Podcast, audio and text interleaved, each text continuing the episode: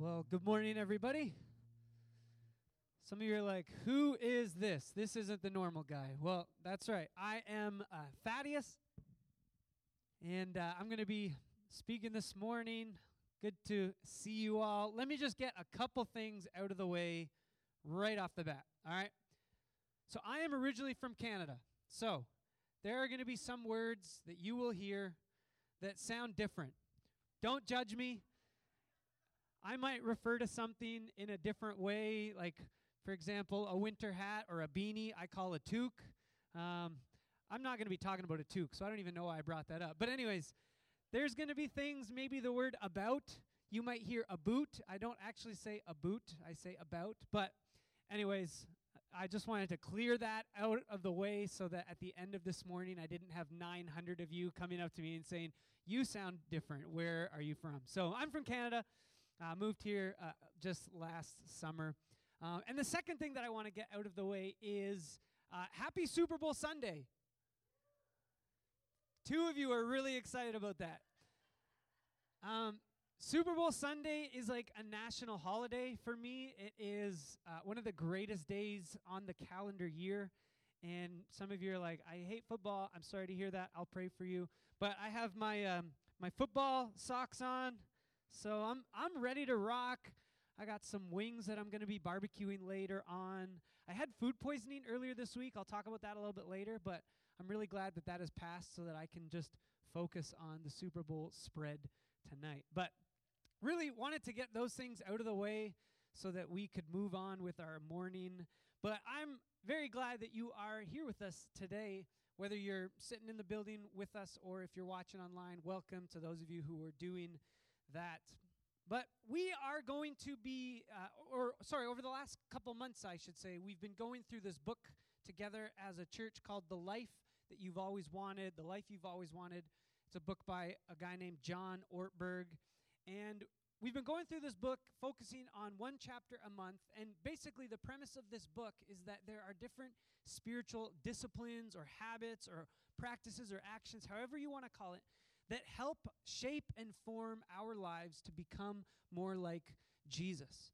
And it's important that we take time to look at these things because this really builds a structure for your life and for my life so that we can grow to be like Jesus. And so, a couple months ago, when we started, we focused in that first month on the spiritual discipline of celebration, of taking time out of our lives to celebrate that which God has done for us, celebrate moments, celebrate seasons. Then we talked about slowing or, or, or resting or, or Sabbath, as it's referred to. And just this idea of taking pause and resting despite the busyness and the chaos of our lives, because it's in those moments of, of rest and pausing that God actually pours back into our lives. Then last month we focused on the spiritual discipline of prayer. And this month, over the month of February, we've been talking about the idea of serving or servanthood. And today we're going to be in the book of Philippians. We'll be jumping around throughout the morning, but if you want to turn to Philippians in your Bible or if you have a, a, a Bible app, you want to get that up, you can. But I want to read Philippians 1, verse 1, just the first half of that verse, and it says this It says, This letter is from Paul and Timothy, slaves of Christ Jesus. It's a pretty strong start from Paul, slaves of Christ Jesus. But as we uh, continue this morning, what we see with Paul starting with such a, a strong start is that he's really laying a foundation as to the depth of the life of service, the life of serving others that God and that Paul is calling us to. Now, as we look in God's word this morning, I, I believe a couple things are going to happen. I, I, believe that we're going to begin to develop a healthy biblical view of serving. I, I believe that God is going to pour his spirit on our hearts and our minds so that we are going to be able to embrace lives that serve outwardly, not lives that are focused inwardly on our own fear or selfishness or pride, but rather using our gifts, our talents, our abilities, aiming those first and foremost to God, serving Him, but then also serving people around us. And so I, I want to encourage you, whether you would say, you know, I've been following Jesus for a uh, hundred years. I've been following Jesus for five years. Or maybe you're like, I, I don't really know where I'm at in terms of this whole following Jesus, serving Him with my life thing. Or maybe you're somebody that says, you know, I really love serving others. That's just, you know, I, I, I feed on this, this idea of being able to serve others. Or maybe you're like, I can't stand the thought of serving somebody else. It's all about me. I, don't care where you are at this morning, but my prayer is this that you'll set everything aside and that you will, at the very least, open your heart. Just so that if God wants to say something to you about this idea of serving, that you would be open to hearing what He has to say to you. And so, Jesus, as we continue this morning, I pray that you would do just that, that you would allow us to be open, that our hearts would be receptive, that our minds would be attentive to what it is that you have to say to us, Lord. And you know that I've prepared some words to say and some ideas to share, but God, ultimately, these are your ideas. And so I pray that you would be the one who speaks, Lord, and that you would use me. God, help me to step aside. May you be the one that we focus on this morning. And as we grow together, Father, I pray that you would send us out into our community as a body of believers, that we would be ready to serve for the purpose of bringing your kingdom here to this earth. And so, God, be with us for the duration of this morning, and we pray all of this in Jesus' name. Amen. Well, let me do just another brief kind of intro as to who I am, where I've come from, how I got here. As I said, my name is Thaddeus and I am married to Christy, and our son's name is Micaiah. Not to be confused with the Brantner family, with Christy and Micaiah. Different Christy, different Micaiah.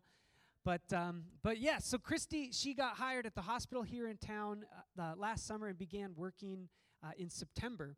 And so we moved here uh, just beginning of July. We were back in Ontario visiting family for the summer for kind of the first time in a long time because of uh, the pandemic and the border situation. But we've been here since about August, really settled in and loving life in Huron.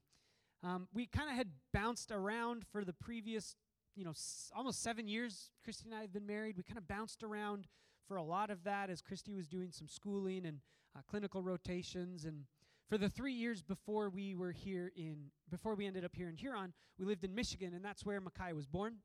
He's going to be two in March, in, in almost a month.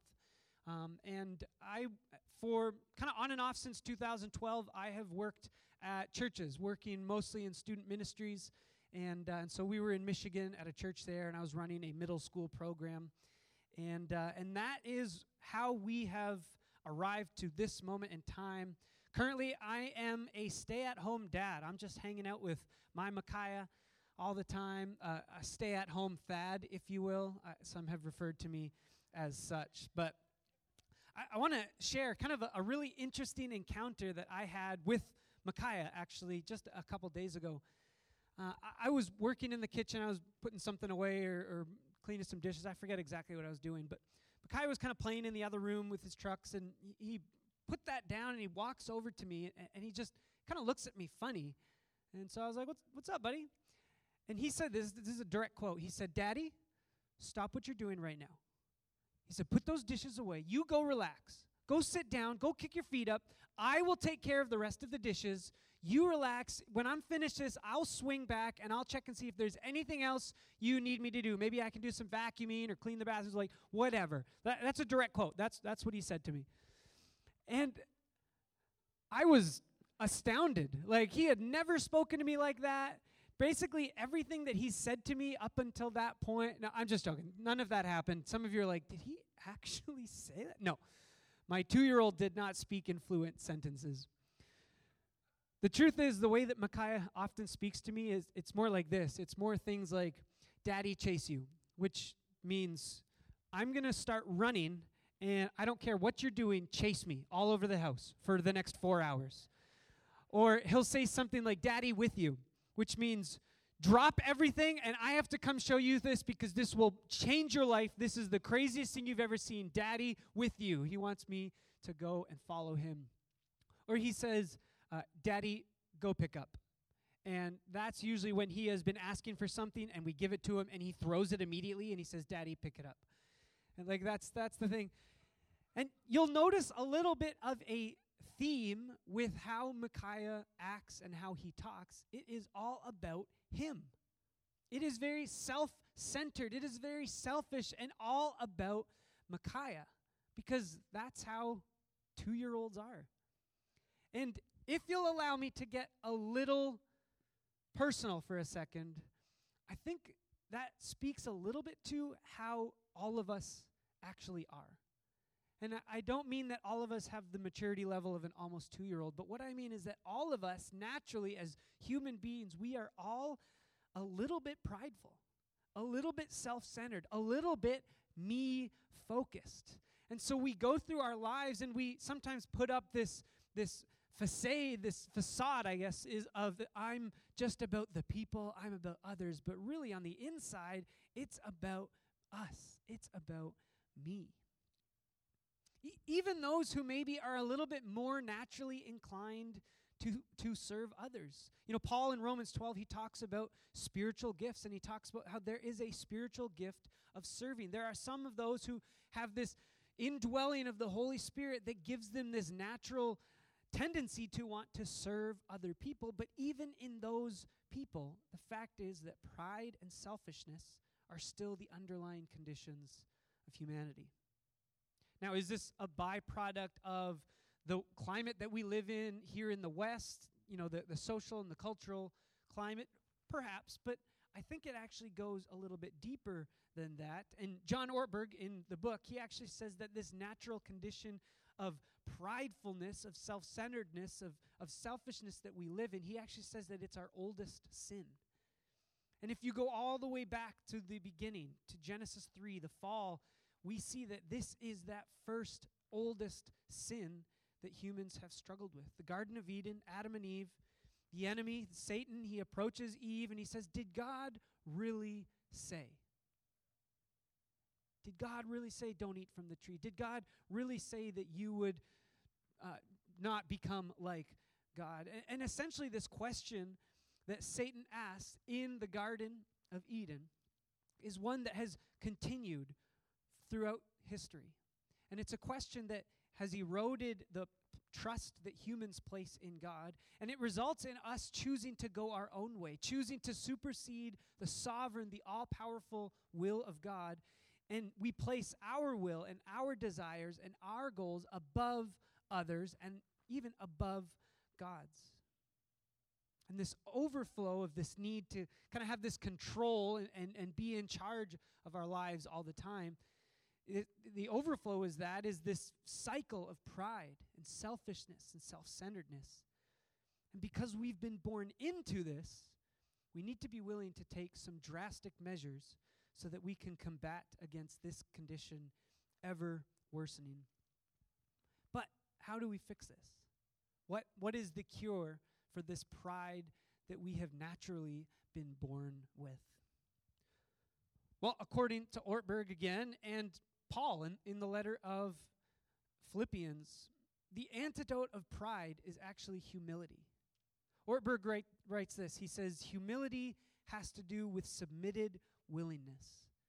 But that leads to a further question a, a submitted willingness to what? And I believe that Paul gives us the answer to that question in Philippians 2, verse 3 to 8. It says this Don't be selfish. Don't try to impress others. Be humble. Thinking of others is better than yourselves. Don't look out for your own interests, but take an interest in others too. You must have the same attitude that Christ Jesus had. That's a really easy one for us to, to take, right? Yeah, just have the same attitude as Christ. Like that's I don't know what your problem is, man. Just have the same attitude of Christ. It's not that easy. Though he was God, he did not think of equality with God as something to cling to. Instead, he gave up his divine privileges. He took the humble position of a slave, going back to that opening, Philippians 1, and was born as a human being. When he appeared in human form, he humbled himself in obedience to God and died a criminal's death on a cross. See, Paul says if pride is the disease and if humility is the antidote, well, then the treatment plan is a submitted willingness to a life that follows Jesus' example to radically serve others. But why serving? Why serving? Well, first this morning, I believe that serving shapes our perspective of ourselves. If you're taking notes, that's kind of that the first big idea this morning that serving shapes our perspective of ourselves. Ortberg writes this. He says the primary reason Jesus calls us to servanthood is not just because other people need our service, it's because of what happens to us when we serve. See, we often approach our lives, and I would even say even further, our faith, from a very individualistic approach. You know, that's how we read scripture, that's how we pray, that's even how we attend church and participate in life within the local church context. It's, it's about us. It's how, wh- what is it about us? How, how do, what do we bring to the table? But if you rem- remember last month when Pastor Tom was talking about prayer and he was going through the Lord's Prayer, how Jesus models prayer for us, but really, when Jesus starts his prayer by saying, Our Father, I believe it's so much more than just prayer that Jesus is modeling for us, but it's actually, he's modeling for us how you and I are to live our lives. And it's not my Father, but it's our Father. See, sh- serving shapes our perspective of ourselves because it places us into the proper context that we belong to a body of believers, that we actually belong to a community. We are not our own. We are not an isolated island of a human, but we actually belong in a greater body of believers. We're in this together. In you know, reading our Bibles and, and praying and that's all important on an individual level. You know, having that personal relationship with Jesus, that's incredibly important. But we can't isolate that and put that on our own islands. We actually have to bring that back into the context of, you know, we are in a greater situation than just isolated and out on our own in the wilderness. No, we are together with a body of believers. The body of believers, that's a, a big part of what Paul talks about throughout Romans 12. You know, he, he mentions this idea of, of, you know, when one part of the body doesn't operate at full capacity, there's a domino effect that actually trickles down to the rest of the body, and, and the rest of the body becomes sick, or, or at the very least, it's not operating at full health. I, I mentioned a couple minutes ago that I got hit with some crazy food poisoning on Monday night, and I will spare you details. I promise you that. But what I can say is this that my stomach, something within my gut, was out of whack. It was out of place. Something wasn't operating at full capacity. And I'll tell you what, the rest of my body felt the impacts of that. I mean, my back hurt, my hips hurt, my shoulders were all tense up, my neck was, I, I felt like I was walking around like this. My head was pounding. I could barely stand up. I was in bed all day. I was weak. And so, this idea of Paul talking about in Romans 12, how if one part of the body is out of place or out of whack and it impacts the rest of the body, man, that resonates with me this week because I physically felt that. You, you know, it was even up until yesterday. You know, it hit me Monday night. Yesterday, even, like, we went to Olive Garden in Sioux Falls, and normally I eat for about four hours straight. Just eat, eat, eat. I was done after like two breadsticks. So I was still feeling the impacts of this food poisoning because one area of my body was not operating at full capacity. Paul says this, Romans 12, verse 3.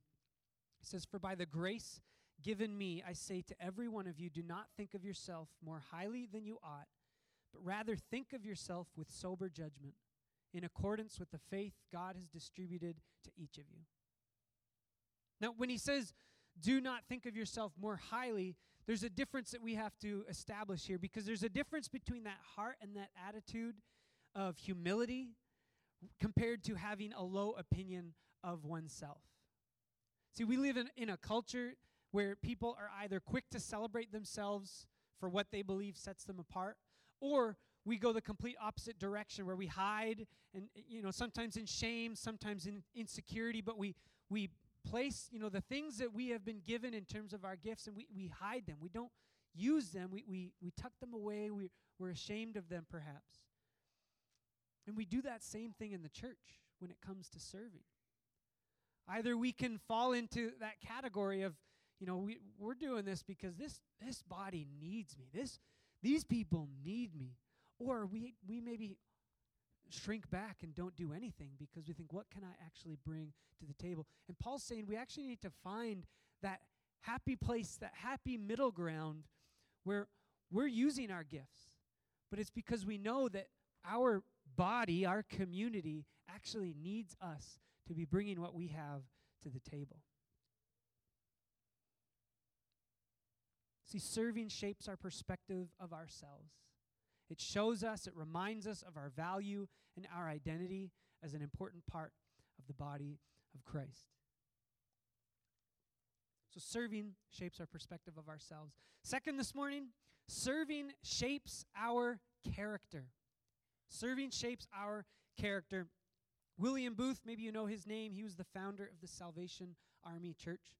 And he became a Christian when he was 15 years old. And at that time, he wrote this line in his diary. He said, God shall have all there is of William Booth. And he really spent the rest of his days living that out, giving all that he was for God to use. And in the later years of his ministry, Booth really struggled mightily with his eyesight. It began to dwindle. And the story is told of his son going to him when the doctors were saying that he was actually going to fully go blind. And his son, whose name was Bramwell, said to him, Dad, you are going to be permanently blind. And yet, William Booth, despite receiving news that he was about to go blind, he respond, responded by saying, I've done what I could for God and others with my eyes. Now I shall do what I can for God and others without my eyes. And see, William Booth, he lived to serve the needs of others. That was the, the driving force of his life. And when you and I live this way, something happens to us on the inside. We begin to develop strength. There, there's growth that takes place, there's a maturing process that begins within us. And because William Booth understood that and, and he lived that outward life of service, he didn't turn inward and, and you know, mope and complain when he experienced this hardship because he had served. He understood that serving actually shaped him on the inside so that he would be able to respond in faith at the moment difficulty arise, arose in his life. In the letter of Philippians, it's this work that Paul writes to the church in the city of Philippi, and, and it's known as his joy letter. It's, it's a letter that is filled with joy. And, and I find it interesting that in Paul's letter of joy, a major theme that you see underneath this idea of joy is that there is actually joy found in serving. And I find that interesting because that's a pretty countercultural perspective from the one that you look at, the world that we live in today. But Paul writes this, Philippians 1, verse 6. He says, I am certain that God, who began the good work within you, will continue his work until it is finally finished on the day when Christ Jesus returns. And what we see here in this verse is that Paul is actually alluding to an endpoint, that there is a, a target or a destination that we are being aimed at. And we may never fully appreciate or understand what that endpoint or destination is. We may never actually even reach that place or that moment on this side of eternity. But we know that in order to reach this place one day, that it's not found in elevating ourselves or, or putting our needs above the needs of others. In fact, we are more shaped and formed when we choose to live a life that serves because we know that as we serve people, God begins to shape us and move us along in our journey to that place that He is calling us, that place of transformation, that place of becoming the people that He has called us to be. It's when we take that form of a slave, submitted willingness to humility that chooses to serve others. And as we do this, as we choose to live this way, we begin to notice things. We, we notice that it becomes, becomes a lot more difficult to want your will or your desires to win out over those of others. We, we begin to find it a little more difficult to you know, speak the truth in love as Christians sometimes tend to do, or to always want to get that last word in. It, it becomes not as necessary to make sure that every little wrong or every time you're slighted that you get back at that person because you ultimately know that you know God will take care of you in the end. But it's that maturing, that transforming, that for formation that God begins to do within you and within me. And that happens as we begin to live lives that serve, shifting out of that naturally sinful and prideful, self centered condition that we've been born into and becoming more Christ like with our character, responding in patience, having a, a, better attitude towards those that are maybe more difficult. I've heard it called, I've heard people like that referred to as EGR people, extra grace requ- required people. I know some people look at me as an EGR person, but as your character is formed and shaped, you begin to have more patience and grace with those people. Your love for others grows. You're willing to be interrupted and take on thankless roles. Pastor Tom was talking about that a little bit last week. But like anything in life, serving requires commitment. It's not something that we simply think about and hope for and poof, it happens. No, it requires that we will commit to it. This is what Paul writes. He says, And now, dear brothers and sisters, one final thing. He says, Fix your thoughts on what is true and honorable and right and pure and lovely and admirable. Think about things that are excellent and worthy of praise. But that's just the beginning part of the equation because he continues. He says, Keep putting into practice all you learned and received from me Everything you heard from me and saw me doing, then the God of peace will be with you. Philippians 4 8 through 9. See, if we have this desire to change our lifestyle, for example, it's going to require action steps.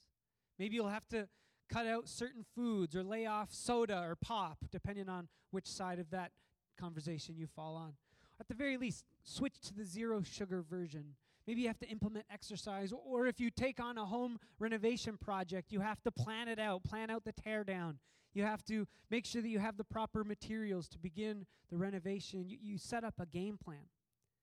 If you're a farmer, I'll be honest, I don't know the process. There's so many involved, but I know that there is a process, and you have to follow the steps and you have to commit to it if you want to see the results.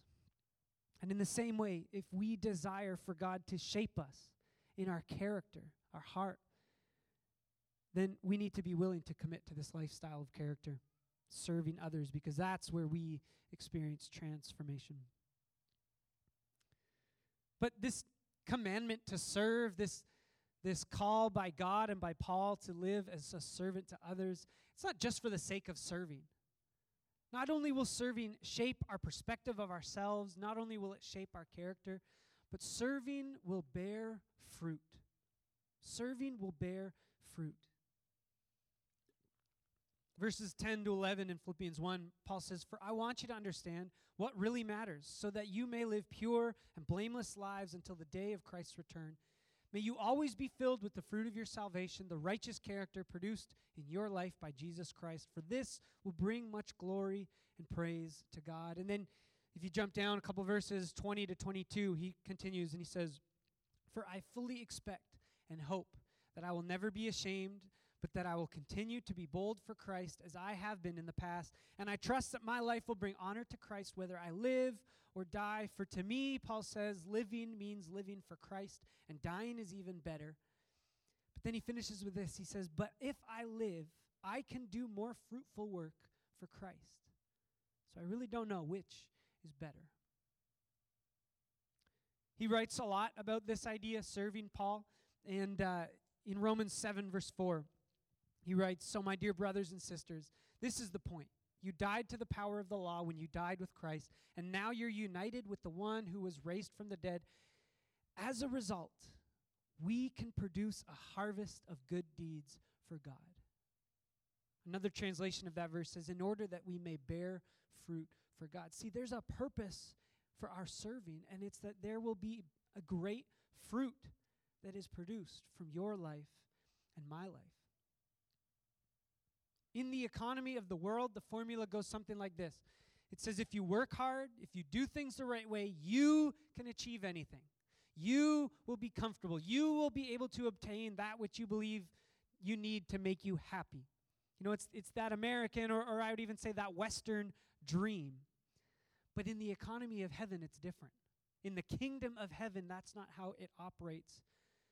Because it's actually that if we want to live lives of great substance and impact, a life that bears much fruit, it requires effort, but it's effort that's aimed outward. It's effort that serves, that gives our lives, that lays down our resources, our time, that which is precious to us. Not so that we might gain something, but so that others in the body, others in our community, that others would gain from it. So, what, what are a couple practical examples of fruit?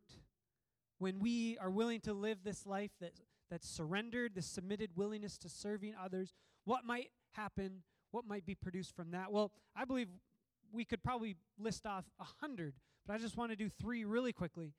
I believe there's unity that comes when we serve all together. You know, Paul has this theme of togetherness and unity for the purpose of bearing fruit in the kingdom of God. Uh, verses 27 to 28. Above all, you must live as citizens of heaven, conduct yourselves in a manner worthy of the good news about Christ. Then, whether I come and see you again or only hear about you, I will know that you are standing together with one spirit and one purpose, fighting together for the faith, which is the good news. When we serve, it brings unity amongst the people. I believe also there's just a practical meeting of needs.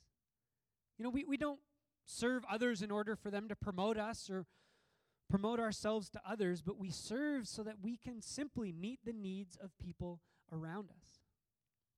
I was listening to a, a podcast a couple weeks ago, and there's a, a preacher named Corey Russell, and he was quoting this the verse in Second Corinthians 8, verse 9, and, and he started and he, you know, he says, Though he was rich, he became poor, talking about Jesus, so that in our poverty we might become rich. And he said, We stop there as Western Christians, but we have riches in Christ so that we may be poured out to others living in literal or spiritual poverty. You know, we serve so that we can practically meet the needs of people around us. And who better to demonstrate this than Jesus? You know, you look at the story of Jesus in Mark 10, uh, he is talking with his disciples, James and John. They want to see they, they want to seat at the right hand of Jesus.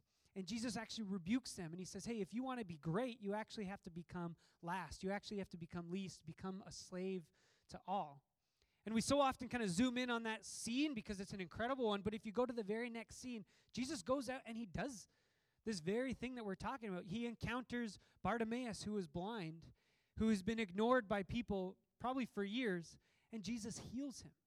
You know, he meets a physical need that somebody was experiencing. Serving meets needs.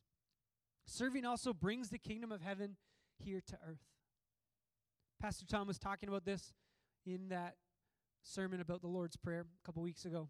And he was talking about the, you know, we, we often link the authority aspect when we, we talk about that prayer. And, you know, we have authority in the kingdom of heaven. But Pastor Tom was saying that Sunday that we can't forget that there's an aspect of a priest or a servanthood within the kingdom of heaven. And you and I are call, calling as followers of Jesus we are to help complete the work that Jesus began, the work that is continuing to this day of bringing heaven here to earth. And that it's our serving others that we begin to see the environments around us begin to shift, whether that's in our homes or our neighborhoods, our workplaces, our schools, our city, state, and beyond. So, unity, meeting of needs, bringing the kingdom of heaven. These are just a few things that God produces in our lives when we're willing to serve. So what does this matter? You know what what what is the point? You know, it's sure serving shapes our perspective of ourselves and it shapes our character and, and it produces fruit, but but for what purpose? Well, Paul in Philippians 2, you know, he's I read that verse a little while ago. He, he's reminded us that we need to have the same attitude of Christ. But he expands on that throughout chapter 2 and Then he gets into chapter 3 and he writes this. He says, No, dear brothers and sisters, I have not achieved it, but I focus on this one thing. Forgetting the past and looking forward to what lies ahead, I press on to reach the end of the race and receive the heavenly prize for which God, through Christ Jesus, is calling us.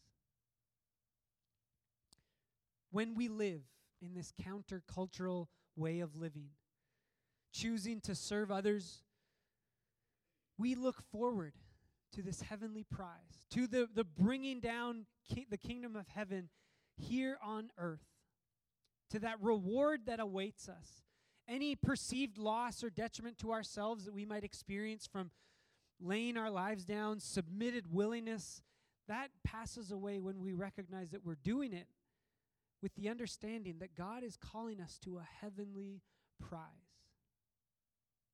It kind of reminds me of that picture that maybe you've seen of a, a small child standing before God, and they're holding this small teddy bear. And God is standing in for front of this child, and, and it appears that God is saying, Give me the teddy bear. Would, would you give me the teddy bear? And, and the child says something along the lines of, You know, but God, I love this. This is mine. I, I, I want to keep it. But what the child doesn't see is that behind God's back, he has this giant, upgraded, incredible teddy bear. And it's just this exchange that if we would be willing to lay this thing down, lay down our pride, lay down our selfishness, lay down our desire to need to be served, if we would lay that down, God is saying, I have something so much better for you and for, for me. He says, I have a life that is truly worth living. And he, he invites us into this uh, participation of life that serves others so that we could become like him, so that we can experience the true fullness of life here in this earth. My in laws were in town this past week, and uh, my father in law, he's a minister as well, and he was asking me a little bit about what I was going to be speaking on. And when I told him I was talking about this idea of serving, he said this He said, You know, you can learn a lot and you can tell a lot about someone and their attitude about serving when you see how they respond to moments where others treat them as if they are a servant. And I thought that's a powerful thought to grasp as we wrap up this morning. That being a servant to others isn't always going to result in receiving thanks or recognition or praise. But when we begin to shift our mindset from focusing on those things and those being the driving force behind why we serve others, and rather when we allow the incredible joy that God has available to us, that's only found in serving, that's a life that God calls us to live. He wants us to serve other people, and that can be uncomfortable. You know, I think of the story of Jesus washing his disciples' feet. Sometimes it's uncomfortable and it's messy. But when we decide to follow Jesus' example, when we take Paul's words, apply them to our hearts and our lives, we begin to see that our perspective is shaped, that our character is shaped, and that a beautiful fruit is produced from your life and from my life. It doesn't even have to be on a stage, it doesn't have to be in a place of incredible um, prestige. Doesn't even have to result in huge impact or influence. But what if we began to think about serving with the goal of, hey, maybe one person's life will be changed? You know, maybe my neighbor's life will be changed, or the person that I sit across from work, my aunt, my brother, my parents, my son, my daughter. So I want to leave you with a couple questions as we wrap up. What is your attitude towards serving others? H- how do you approach it? Are you more naturally falling in that selfish category of you, you don't go out of your way to serve others? Or, or maybe you're somebody who has that spiritual gift and you just you love serving people. But what is your heart? What is your attitude towards serving other people? Second question is this What might be holding you back from living a life that focuses on others? Know, is it insecurity? Is it a lack of resources? Is, is it simply you just don't know what you should do? Maybe this week, spend some time. Surrender those things to God.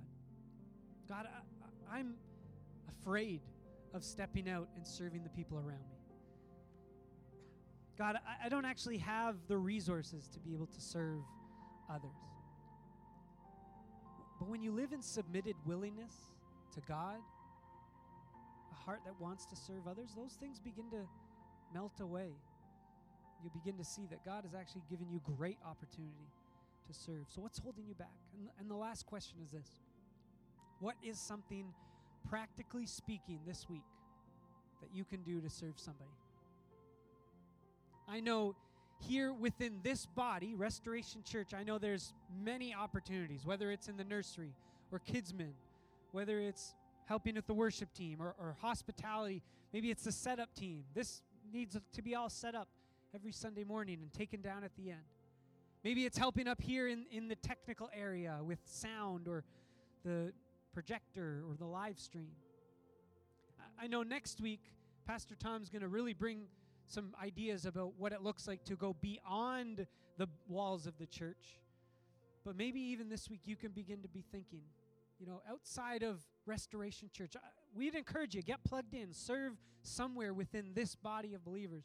But also then go beyond that. What's a practical area in your neighborhood or workplace or school that you can serve other people this week? So, Jesus, thank you that you are the ultimate example of what it means to serve.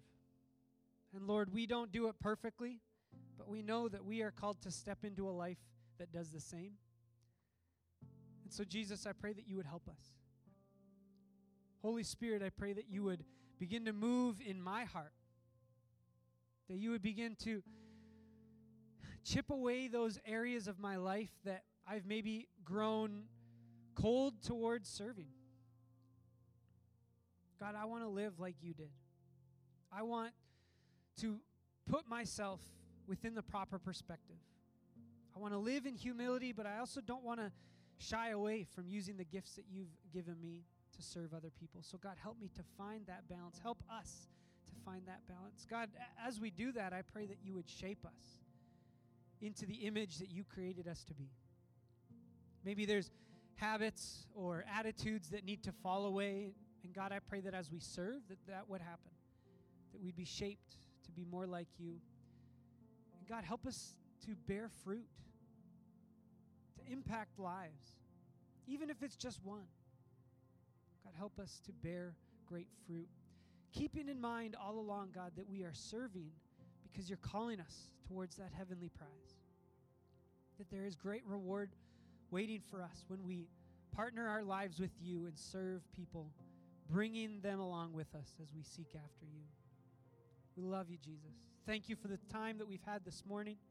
God, anything that I said that was of you, I pray that would land in hearts and in minds.